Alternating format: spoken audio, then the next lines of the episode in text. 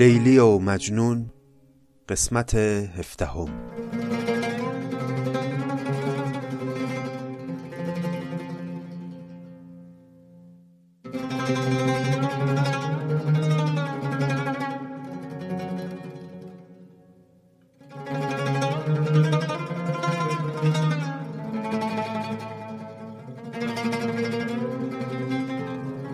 سلام دوستان گرامی این هشتاد و هفتمین شماره پادکست نظامی گنجوی است و قصه لیلی و مجنون ما رسیده به ماجرای پرقصه شوهر کردن لیلی. اجازه بدید قبل از ادامه داستان بریم دوباره یه مختصری از مقدمه رو بخونیم از مقدمه کتاب لیلی و مجنون رو و بعد دیگه بزنیم به دل داستان و ماجرا رو پی بگیریم.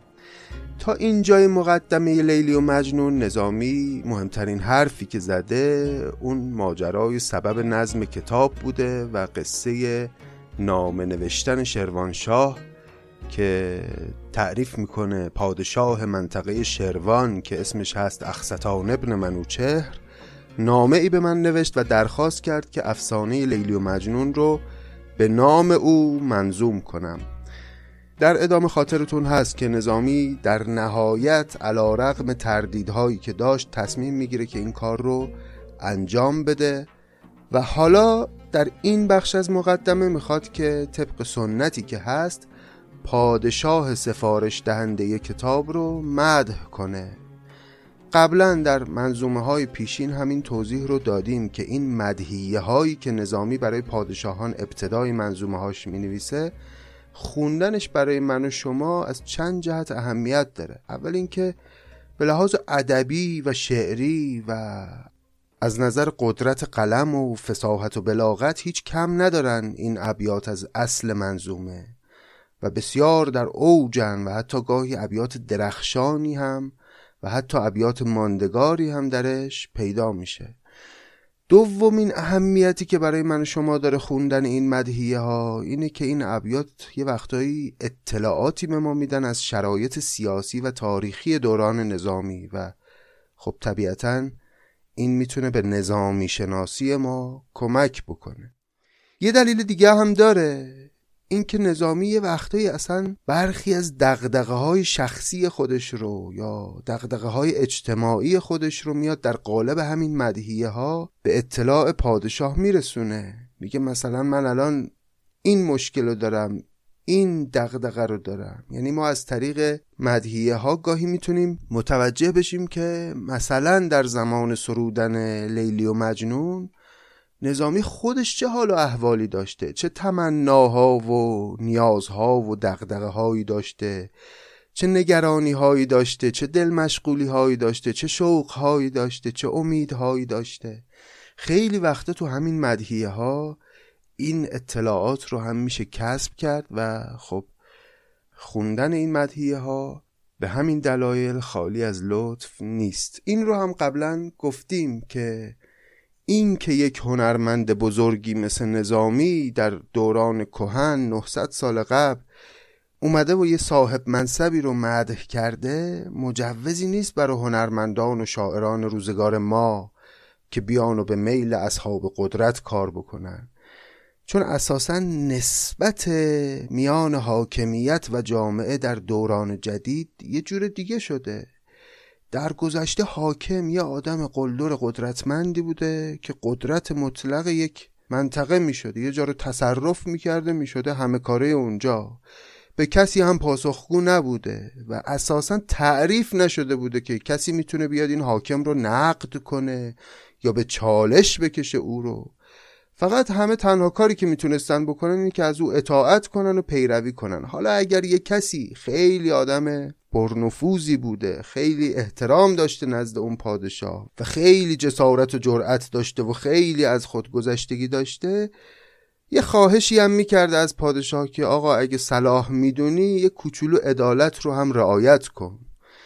منتها در روزگار ما اساسا مفهوم ارتباط حاکمیت و جامعه متحول شده. دیگه حاکم موظفه که به افکار عمومی پاسخگو باشه و مردم می‌تونن او رو نقد کنن به چالش بکشن و حتی می‌تونن او را از کار برکنار کنن توسط ساز و کارهای قانونی که هست.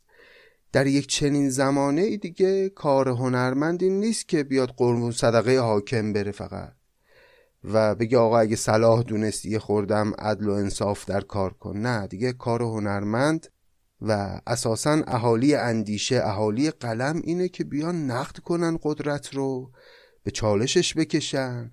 چون اون قدرت نیاز داره به نقد شدن مدام توسط این اهالی قلم و اهالی اندیشه. برای اینکه اگر مواجه نشه با این نقدهای بیپروا کم کمک به فساد کشیده میشه. تجربه عمومی هم این رو نشون میده که کشورهایی که درش آزادی بیان بیشتر به رسمیت شناخته میشه و اهالی اندیشه اجازه دارن بیپروا و بدون لکنت به راحتی قدرتمندان رو نقد کنن اینها کمتر احتمال به فساد کشیده شدن درشون وجود داره. خیلی هاشیه رفتم. اجازه بدید که بریم و این بخش از مقدمه رو خوندنش رو آغاز بکنیم که البته بخشی طولانی ابتداش رو شروع می‌کنیم این قسمت و ادامش رو میسپریم به قسمت های آینده. پس بشنوید در مدح شروانشاه اخستان ابن منوچه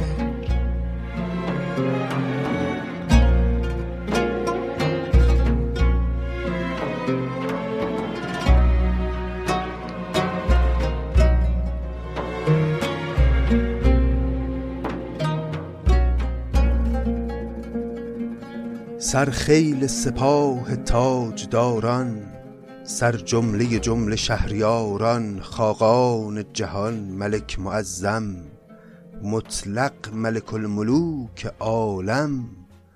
دارنده تخت پادشاهی دارای سپیدی و سیاهی. صاحب جهت جلال و تمکین یعنی که جلال دولت و دین. تاج ملکان ابوالمظفر زیبنده ملک هفت کشور شروانشه آفتاب سایه کی خسرو و کی قباد پایه شاه سخن اخستان که نامش مهریست که مهر شد غلامش سلطان به ترک چتر گفته پیدا نه خلیفه نهفته بهرام نژاد و مشتری چهر در صدف ملک منوچهر زین طایفه تا به دور اول شاهیش به نسل در مسلسل. خب تا همینجا از این ابیات پیداست که اون ادعایی که نظامی از قول شروانشاه مطرح کرده بود در بخش قبلی مقدمه که شروانشاه گفته بود دانی که من آن سخن شناسم کبیات نو از کهن شناسم مورد تایید خود نظامی هم هست. میگه شاه سخن اخستان که نامش مهریست که مهر شد غلامش نظامی همو رو شاه سخن مینامه. یعنی ظاهرا این آقای شروانشاه دستی بر آتش ادبیات و نوشتن و شاعری هم داشته. نطفش که رسیده گاه بر گاه تا آدم هست شاه بر شاه. در ملک جهان که باد تا دیر کوته قلم و دراز شمشیر. اورنگ نشین ملک بی نقل فرمانده بی نقیسه چون عقل. گردن کش هفت چرخ گردان محراب دعای هفت مردان. رزاق نه کاسمان ارزاق سردار و سریردار آفاق. فیاضه چشمه معانی دانای رموز آسمانی. اسرار دوازده علومش نرم است چنان که مهر مومش. این هفت قواره شش یک دید چهار دست و نه پشت. تا بر نکشد ز چنبرش سر مانده است چو حلق سر به چنبر.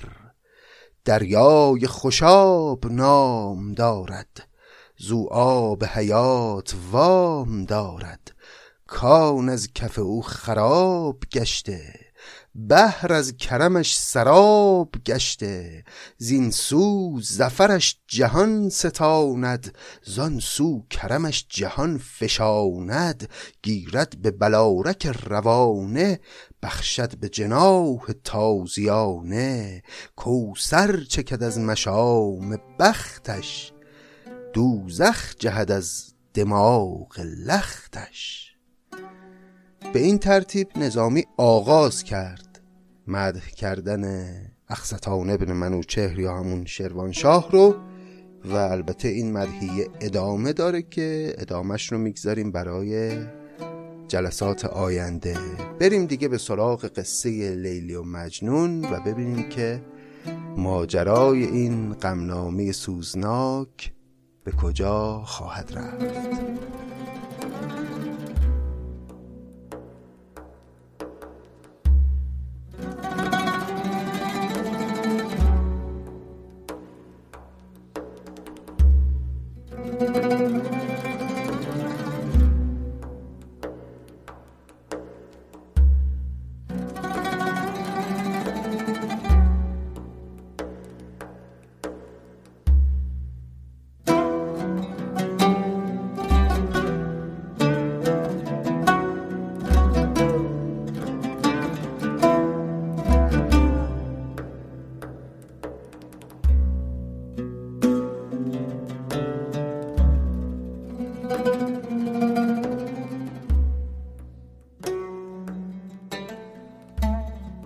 دوستان من خاطر مبارکتون هست که در قسمت قبل سرانجام پدر بیعاطفه لیلی دخترش رو به ابن سلام ثروتمند شوهر داد.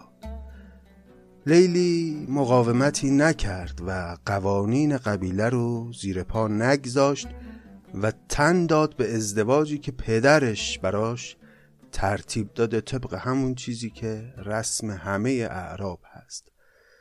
عقد نکاح بسته شد و طی یک مراسم بسیار باشکوه اما برای لیلی به قایت تلخ این دختر به خانه ابن سلام رفت. اما خب این تازه ابتدای مشکلاته. ابن سلام مرد بدذاتی نیست.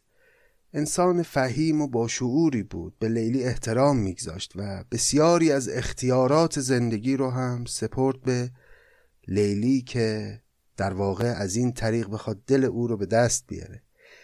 در مسئله روابط زناشویی هم هیچ عجله نکرد و اجباری رو به لیلی تحمیل نکرد. یه چند روزی صبر کرد و سعی کرد که با محبت لیلی رو کم کمک نرم کنه. منتها البته به نتیجه نرسید. دیگه بعد از چند روز که گذشت از آغاز زندگی مشترک بالاخره تصمیم گرفت ابن سلام که یک دستی به تن لیلی دراز بکنه و از اون بهشت پر از زیبایی بخواد یک میوهی بچینه. با نخل رتب چو گشت گستاخ دستی به رتب کشید بر شاخ زان نخل رونده خورد خاری که از درد نخفت روزگاری. همین که دست ابن سلام به سوی لیلی دراز شد لیلی چنان ضربه ای به او زد که تا روزها دستش درد می‌کرد. بعد هم تهدیدش کرد لیلی گفتر دگر این عمل نمایی از خیشتن و زمن برایی اگه یه بار دیگه از این کارا بکنی نه من نه تو هم تو رو می‌کشم هم خودم رو. این شد که ابن سلام نهایتا دیگه پذیرفت و با این موضوع کنار اومد که از لیلی بهره تنانه نخواهد برد. به نوعی فهمید که ظاهرا پای کس دیگری در میونه و اینطور بیمهری کردن نشانه است بر این که لیلی دلش جای دیگری احتمالا گرفتاره. اینا رو فهمید ابن سلام منتها از اون طرف زندگی کردن با لیلی رو هم نخواست از دست بده. لیلی رو حقیقتا دوست داشت. با خودش گفت همین که من بتونم روی او رو از نزدیک ببینم هم برام قنیمته اگه بخوام او رو رها کنم و او بره سهم دیگران بشه من طاقت دوریشو ندارم. به لیلی قول داد که در کنار من بمون. عوضش من هم دستی به تو دراز نخواهم کرد و همین که تو رو ببینم برام کافیه. اما لیلی هم بعد از این ازدواج عجیب و غریب دیگه کم کم اون ترس های دوران کودکیش از دلش ریخت و محافظ کاری های گذشته رو کنار گذاشت و حال و احوالش یه خورده ای عوض شد. بی پروا می‌رفت در کوچه ها میگشت و از این و اون درباره مجنون می‌پرسید. انگار نه انگار که حالا دیگه مثلا شوهر کرده و باید یه چیزایی رو رعایت بکنه. هیچ رعایت نمی‌کرد و گویی عشق مجنون در دل او نوعی از دیوانگی رو به لیلی هم تحمیل کرده بود. چندان به طریق ناسبوری نالید ز درد و داغ دوری کان عشق نهفته شد هویدا وان راز چو روز گشت پیدا. برداشت رنج ناشکیبش از شوهر و از پدر نهیبش. چون عشق سرشته شد به گوهر چه باک پدر چه بیم شوهر.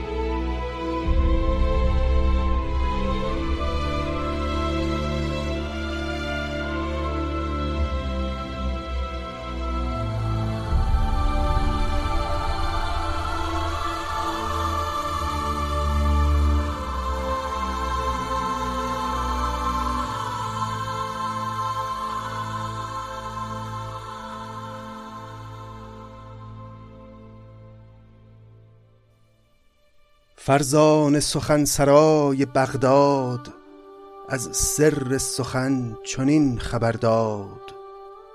کان شیفته رسن بریده دیوانه ماه نو ندیده. مجنون جگر کباب گشته دهقان ده خراب گشته.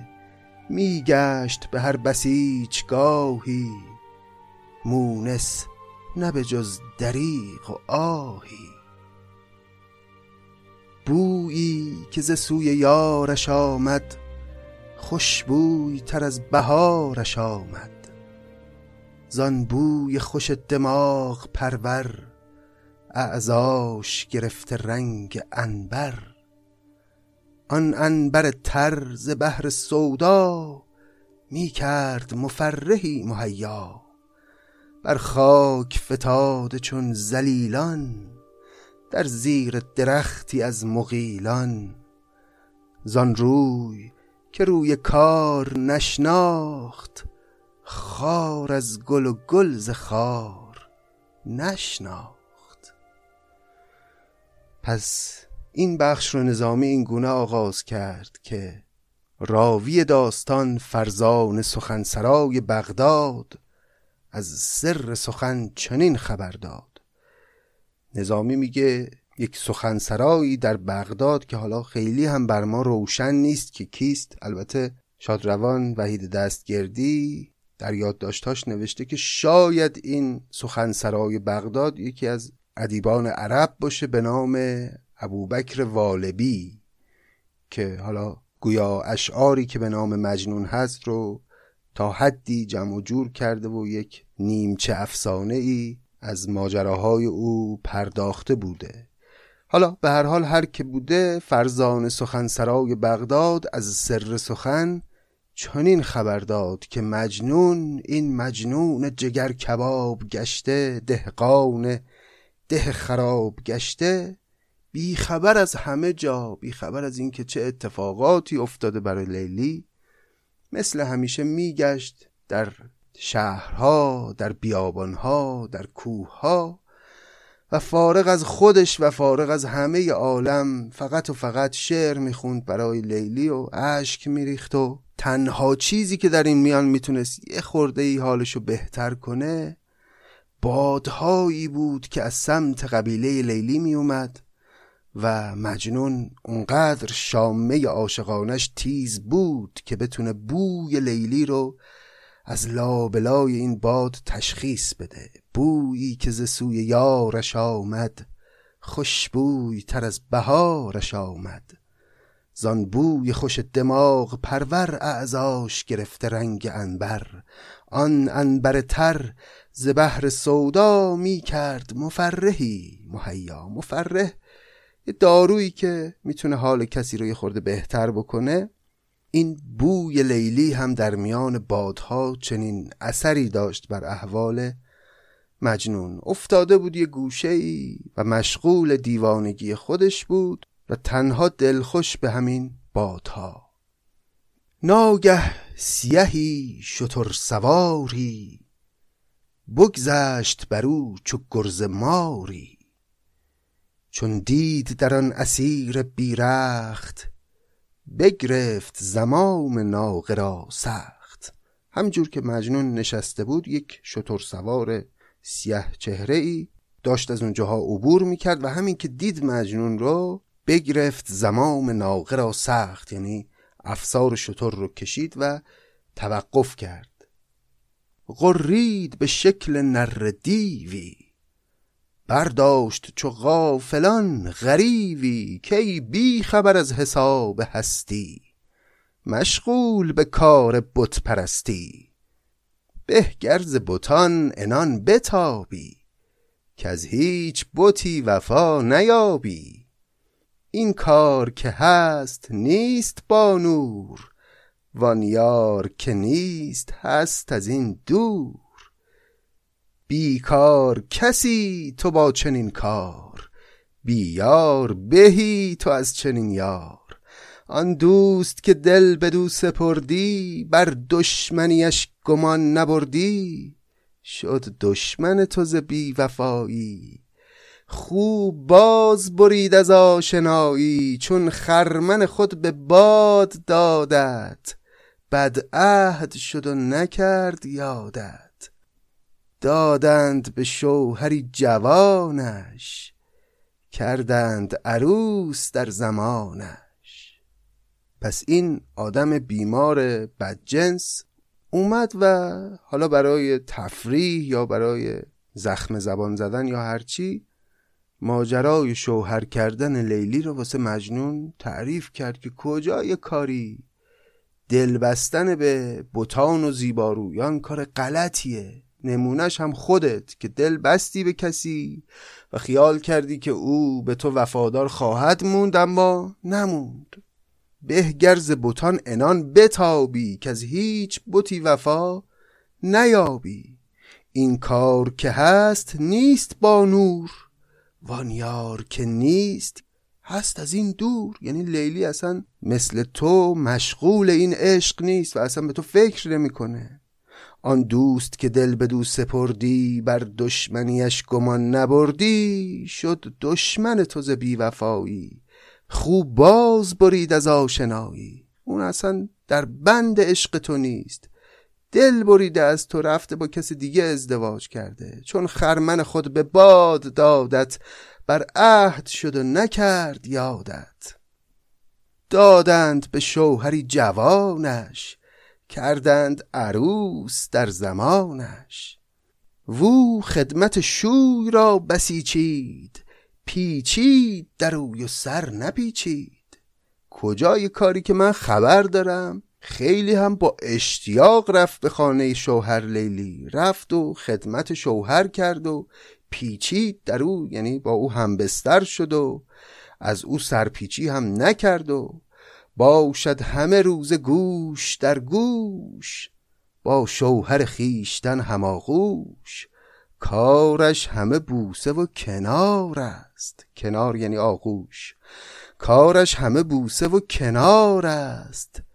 تو در غم کارش این چه کار است؟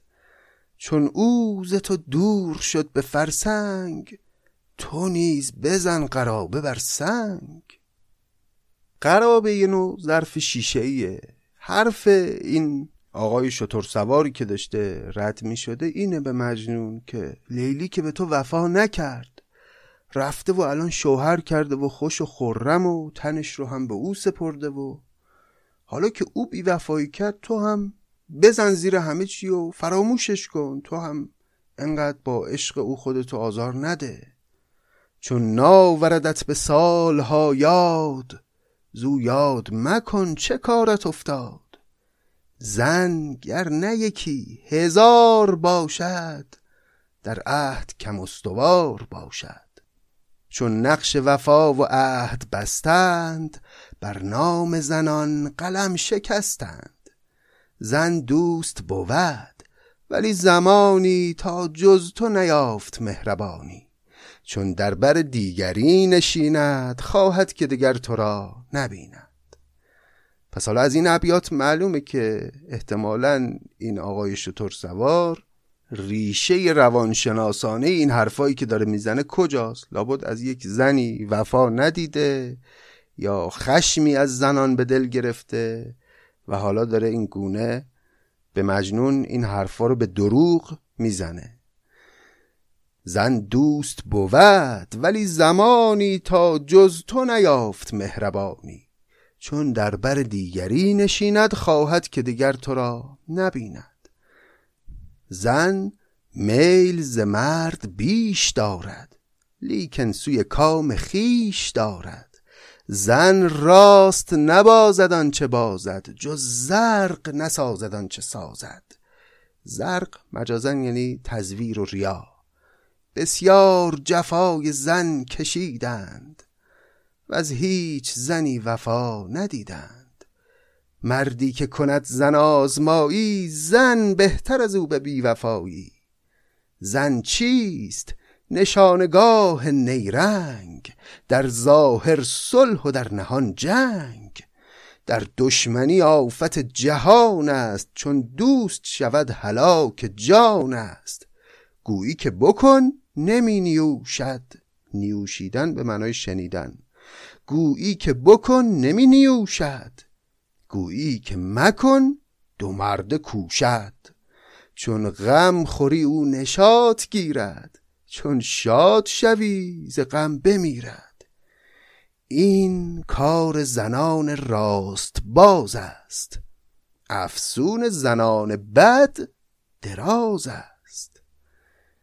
پس همه این تهمت ها رو به لیلی بست این شطور سوار که تش به این برسه که زن جماعت اینجوریه. حالا ما از بانوان عزیز هم عذر خواهیم ولی ابیات رو دیگه مجبوریم به طور کامل بخونیم. و البته نظامی هم ببینید که چقدر هوشمندانه. بارها داشتیم در جای جای آثار نظامی که نظامی از زبان شخصیت های دروغگو یا شخصیت های منفی این گونه حرفایی که بالاخره در زمان نظامی درباره زنان زیاد زده می‌شد رو بیان می‌کنه و بعد یه خورده جلوتر معلوم میشه که این حرفا درست نبوده. یعنی داستان به سمتی میره که مخاطب خودش به طور واضح در میابه که اون دیدگاهی که اون شخصیت داستان درباره زنان داشت دیدگاه غلطی بوده و او بوده که داشته بد فکر می‌کرده. حالا ارزش کار نظامی تو این مسئله اینجاست که دقت کنیم در زمان نظامی حقیقتا بسیار اینجوری فکر می‌کردن. یعنی ما خیلی از بزرگانمون هستند که در دوران گذشته درباره زنها همین حرفا رو زدن. خیلی جدی هم زدن. و حقیقتا عقیدهشون بوده. حالا البته نه به این شدت ولی چیزی در همین حدود رو گفتن با کمی رعایت. و نظامی حقیقتا بارها گفتیم که در مسئله احترام به زنان و مسئله شخصیت قائل بودن به زنان در دوران کهن شخصیت بینظیری است در فرهنگ ما. و گویی این ماجرای دغدغه است برای نظامی که چرا همروزگاران او اینطور قضاوت می‌کنن درباره زنها و به نظرم اگر نظامی در روزگار ما بود یک فمینیست تمام ایار می‌شد. به هر حال این آقای شطور سوار اون تهمت ها رو به لیلی زد که مقدمه حرفش بود بعد هم رسید به اینجا که زنان این چنینند و آنچنانند و آخرم یه حرف خیلی جالبی زد. گفت این کار زنان راستباز است. یعنی اینایی که من گفتم درباره زنا همه راجع به زنای خوب تازه. افسون زنان بد دراز است. دیگه بحث زنهای بد رو بذار بذاریم برای یه وقت دیگه. اون که دیگه اصلا قصهش درازه. حالا فکر کنید که مجنون داره این حرفا رو میشنوه. مجنون ز گذاف آن سیه کوش برزد ز دل آتشی جگرجوش از درد دلش که در بر افتاد از پای چون مرغ در سر افتاد. چندان سر خود بکوفت بر سنگ که از خون همه کوه گشت گل رنگ. افتاد میان سنگ خاره جان پاره و جام پاره پاره. پس واکنش مجنون هیچ چیز نبود جز این که دیگه حقیقتا تحمل شنیدن این حرفا رو نداشت. افتاد به خودزنی سر خودش رو انقدر به سنگ ها کوفت که از خون همه کوه گشت گل رنگ تمام سنگ های کوه سرخ رنگ شد از خون سر مجنون. افتاد میان سنگ خاره جان پاره و جام پاره پاره. از هوش رفت مجنون. اونقدر این خبری که از این مرد شنید براش سنگین بود. اینکه لیلی عشقی که سال هاست داره میسوزه و رنج می‌بره در غم دوری او رفته با کس دیگری و در بستر مرد دیگری خوابیده انقدر برای مجنون وحشتناک و غیر قابل تحمل بود که به چنین وضعی افتاد. آن دیو که آن فسون بر او خواند از گفته خیشتن خجل ماند. چندان نگذشت از آن بلندی کان دل شده یافت هوشمندی. یعنی اون مردک که این حرفا رو زد بعد از اینکه دید سخنانش یه چنین تأثیری گذاشته بر مجنون خجالت زده شد. موند که چیکار کنه؟ صبر کرد تا مجنون به هوش بیاد. چندان نگذشت از آن بلندی کان دل شده یافت هوشمندی. صبر کرد که کم کم مجنون به هوش اومد. آمد به هزار عذر در پیش. کی من خجل از حکایت خیش گفتم سخنی دروغ و بد رفت. عفوم کن. کانچه رفت خد رفت. خد اینجا همون خود هست. این آقای شطور سوار پشیمان شد و بعد از اینکه مجنون به هوش اومد اومد گفت آقا ببخشید راستش من دروغ گفتم نمی‌دونستم چون این بلایی به سر تو میاد. گفتم سخنی دروغ و بد رفت یعنی کار بدی کردم. عفوم کن منو ببخش. کانچه رفت خود رفت. اون چه که اتفاق افتاده دیگه اتفاق افتاده. من این اشتباه رو کردم این حرفای دروغ به تو گفتم و نمی‌دونستم تو اینقدر متحول میشی. حالا منو ببخش. گر با تو یکی مزاح کردم بر عذر تو جان مباه کردم. اگه یه شوخی بدی با تو کردم حالا برای اینکه منو ببخشی حاضرم جانم رو بگیری. آن پردنشین روی بسته هست از قبل تو دل شکسته. شویش که ورا حریف و جفته است سر با سر او شبی نخفته است. گرچه دگری نکاه بستش از عهد تو دور نیست. دستش.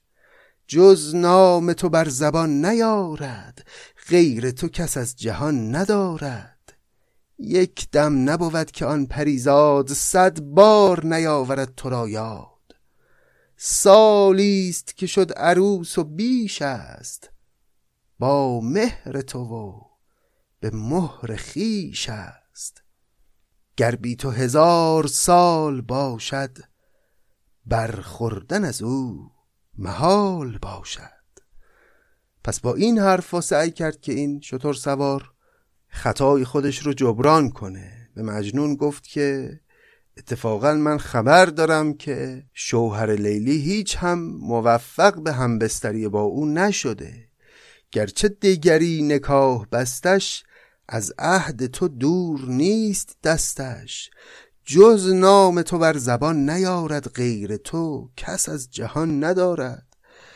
اگرچه که ازدواج کرده با کس دیگری ولی مدام داره نام تو رو بر زبان میاره. دیگه همه فهمیدن که لیلی عاشق توه. اون عشقی که پنهان بود در زمان مجردی لیلی بعد از ازدواجش هویدا شد و همه ازش مطلع شدن. سالی است که شد عروس و بیش است. با مهر تو و به مهر خیش است. به مهر خیش است یعنی با است با اینکه یک سال و اندی است که عروس ابن سلام شده اما همچنان به مهر خیش است. گر بی تو هزار سال باشد برخوردن از او محال باشد. مجنون که در آن دروغ گویی دید آینه ای بدان درویی.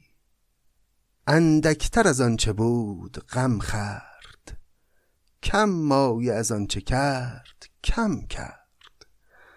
پس مجنون بعد از اینکه دید که این آقا حرفشو عوض کرد و ظاهرا روایت دیگری رو داره میگه یه خورده ای خیالش راحت شد یه ذره دلش آروم گرفت و یه کمی از اون رفتارهای دیوانواری که سرش رو به کوه میکوبید و داشت دیگه خودش رو به کشتن می‌داد یه کوچولو کم کرد. کم مایه از آنچه کرد کم کرد.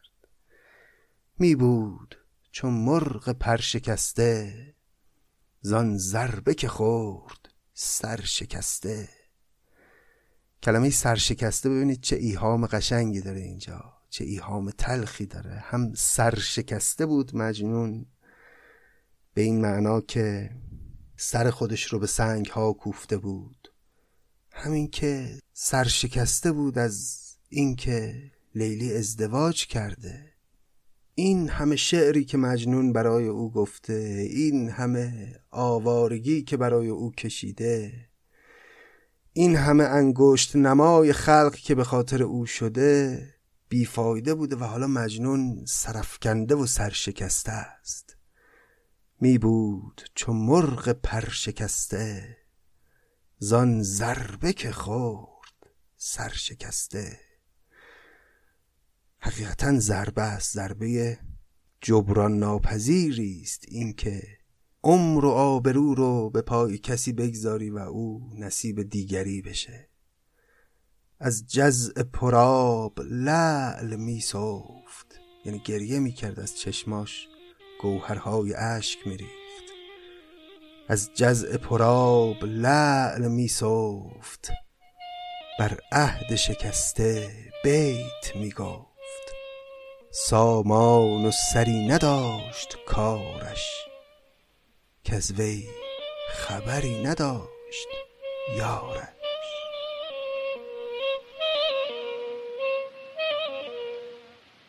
دارم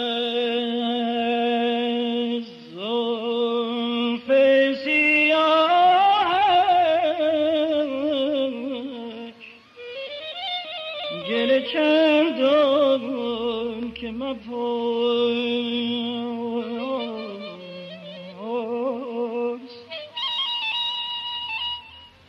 چنان زو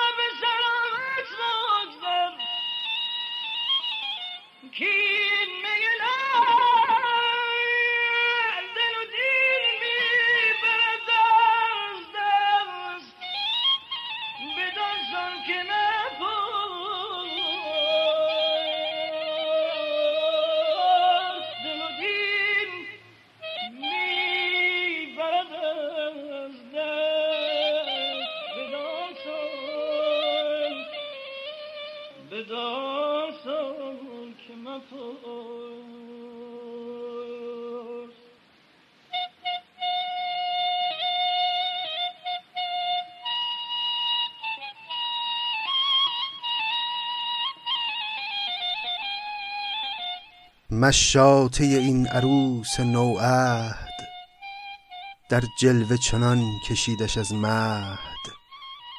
کان مهد نشین عروس جماش رشک قلم هزار نقاش. چون گشت به شوی پای بسته بود از پی دوست دل شکسته. غمخواره او غمی دگر یافت کز کردن شوی او خبر یافت.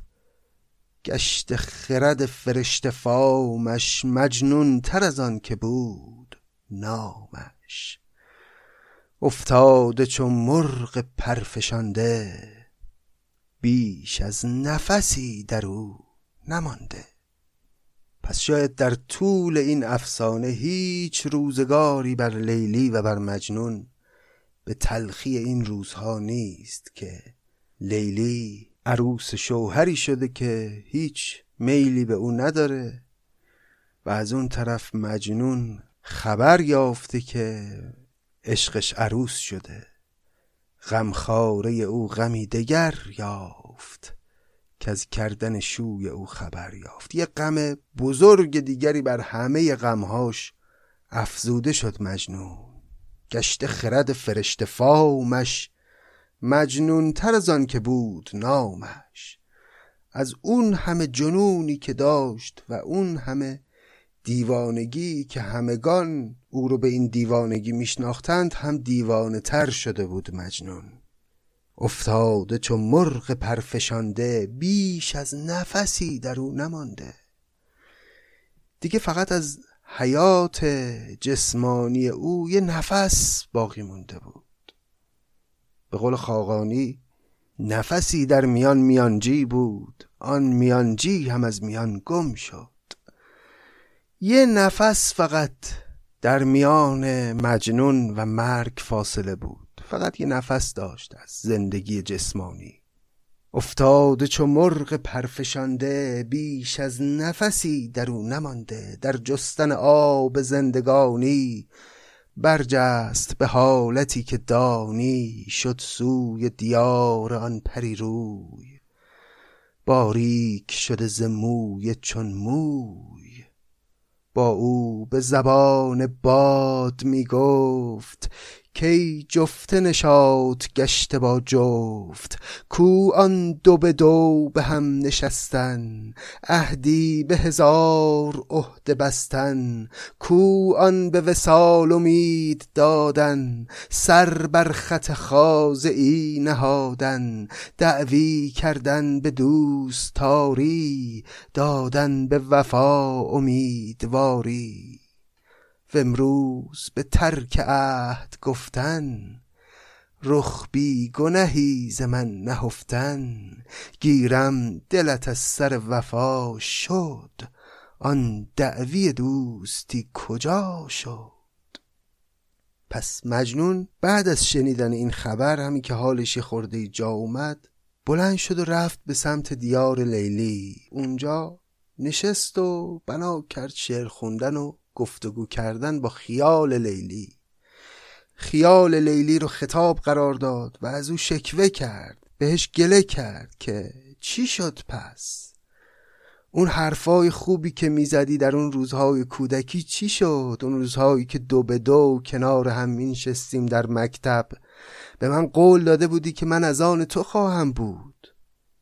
کو آن دو به دو به هم نشستن عهدی به هزار عهده بستن کو آن به وسال امید دادن سر بر خط ای نهادن دعوی کردن به دوستاری دادن به وفا امیدواری. اون ادعاها چی شد؟ گیرم دلت از سر وفا شد. آن دعوی دوستی کجا شد؟ نمیشه که ادعا کنی بزنی زیرش. من با تو به کار جان فروشی کار تو همه زبان فروشی. من مهر تو را به جان خریده تو مهر کسی دگر گزیده. کس عهد کسی چنین گذارد کو را نفسی به یاد نارد. آخه میشه کسی عهد با کسی ببنده؟ بعد یه لحظه هم یادی از اون نکنه. آخه کجایی؟ رفتی شوهر کردی. من رها شده در این کوها پس چی شد اون حرفا؟ من ندانستم از اول که تو بی مهر و وفایی. عهد نابستن از آن به که ببندی و نپایی. به قول سعدی. کس عهد کسی چنین گذارد کو را نفسی به یاد نارد. با یار نو آنچنان شدی شاد از یار قدیم ناوری یاد. گر با دگری شدی هماغوش ما را به زبان مکن فراموش. حالا که رفتی یار جدید گرفتی دست کم گاهی نام ما به زبانت بیاد. گر دگری شدی هماغوش ما را به زبان مکن فراموش. شد در سر باغ تو جوانیم آوخ همه رنج باغبانیم. این فاخته رنج برد در باغ چون میوه رسید می‌خورد زاغ. خرمای تو گرچه سازگار است. با هر که به جز من است خار است. اینطوری هم نیست. تو از گلوی کسی پایین نخواهی رفت چون آه من پشت هر کسی خواهد بود که بخواد تو رو به دست بیاره. رنج تو رو من بردم. حالا که میوه رسیده ای شدی یه زاقی بیاد و تو رو بدزده و ببره. این فاخته رنج برد در باغ. چون میوه رسید می‌خورد زاغ. خرمای تو گرچه سازگار است با هر که به جز من است خار است.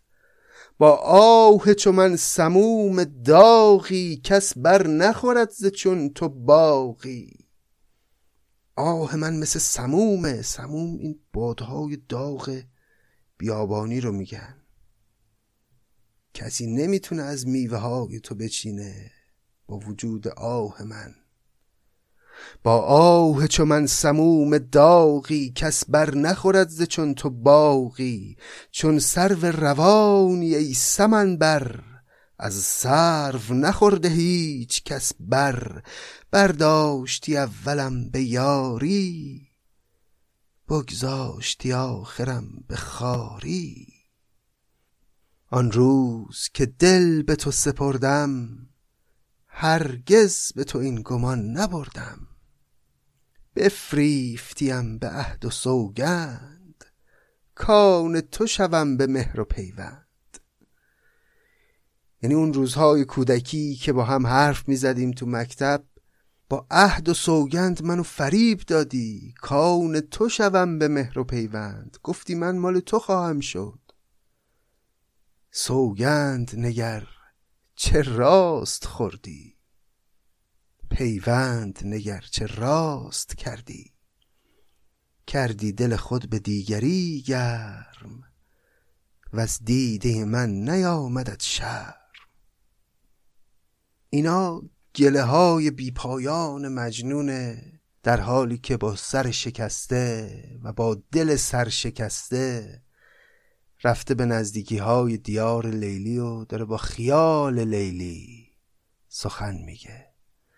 لیلی که نمیشنوه این حرفا رو اما حال او هم بهتر نیست و او گرفتار زندگی با شوهری شده که هیچ میلی بهش نداره و اتفاقا زده به سیم آخر و عشقش رو داره آشکارا بیان می‌کنه و از این طرف مجنون هم دیوانه تر از دیوانگی های پیشین شده به خاطر اینکه لیلی بر سر عهد باقی نمونده و رفته شوهر کرده.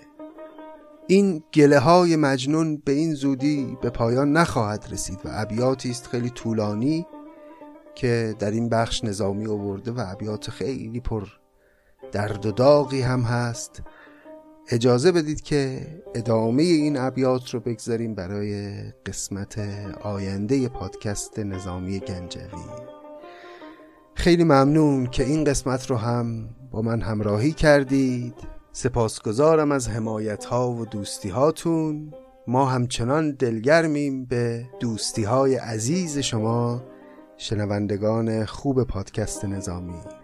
امیدوارم حال دل همتون خوب باشه. امیدوارم اگر کسی با شما عهدی بسته بر سر عهد خودش بمونه و امیدوارم که عشقهای به سرانجام رسیده ای پیش روی دلهای پاک همه شما باشه. مراقب خودتون باشید تا قسمت آینده و ادامه داستان. خدا نگهدار.